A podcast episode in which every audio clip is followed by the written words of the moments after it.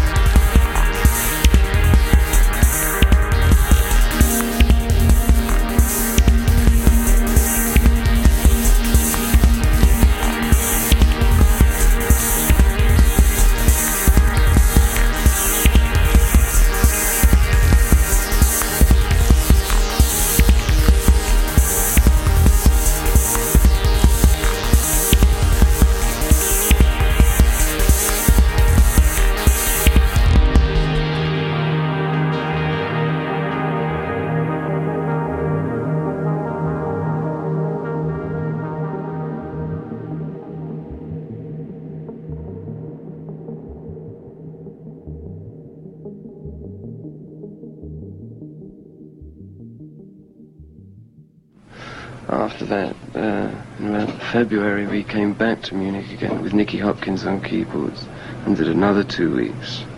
And that was basically it. We'd cut enough tracks from the, the album and some left over, you know. Mm. And uh, after that, we left it until uh, April, I think.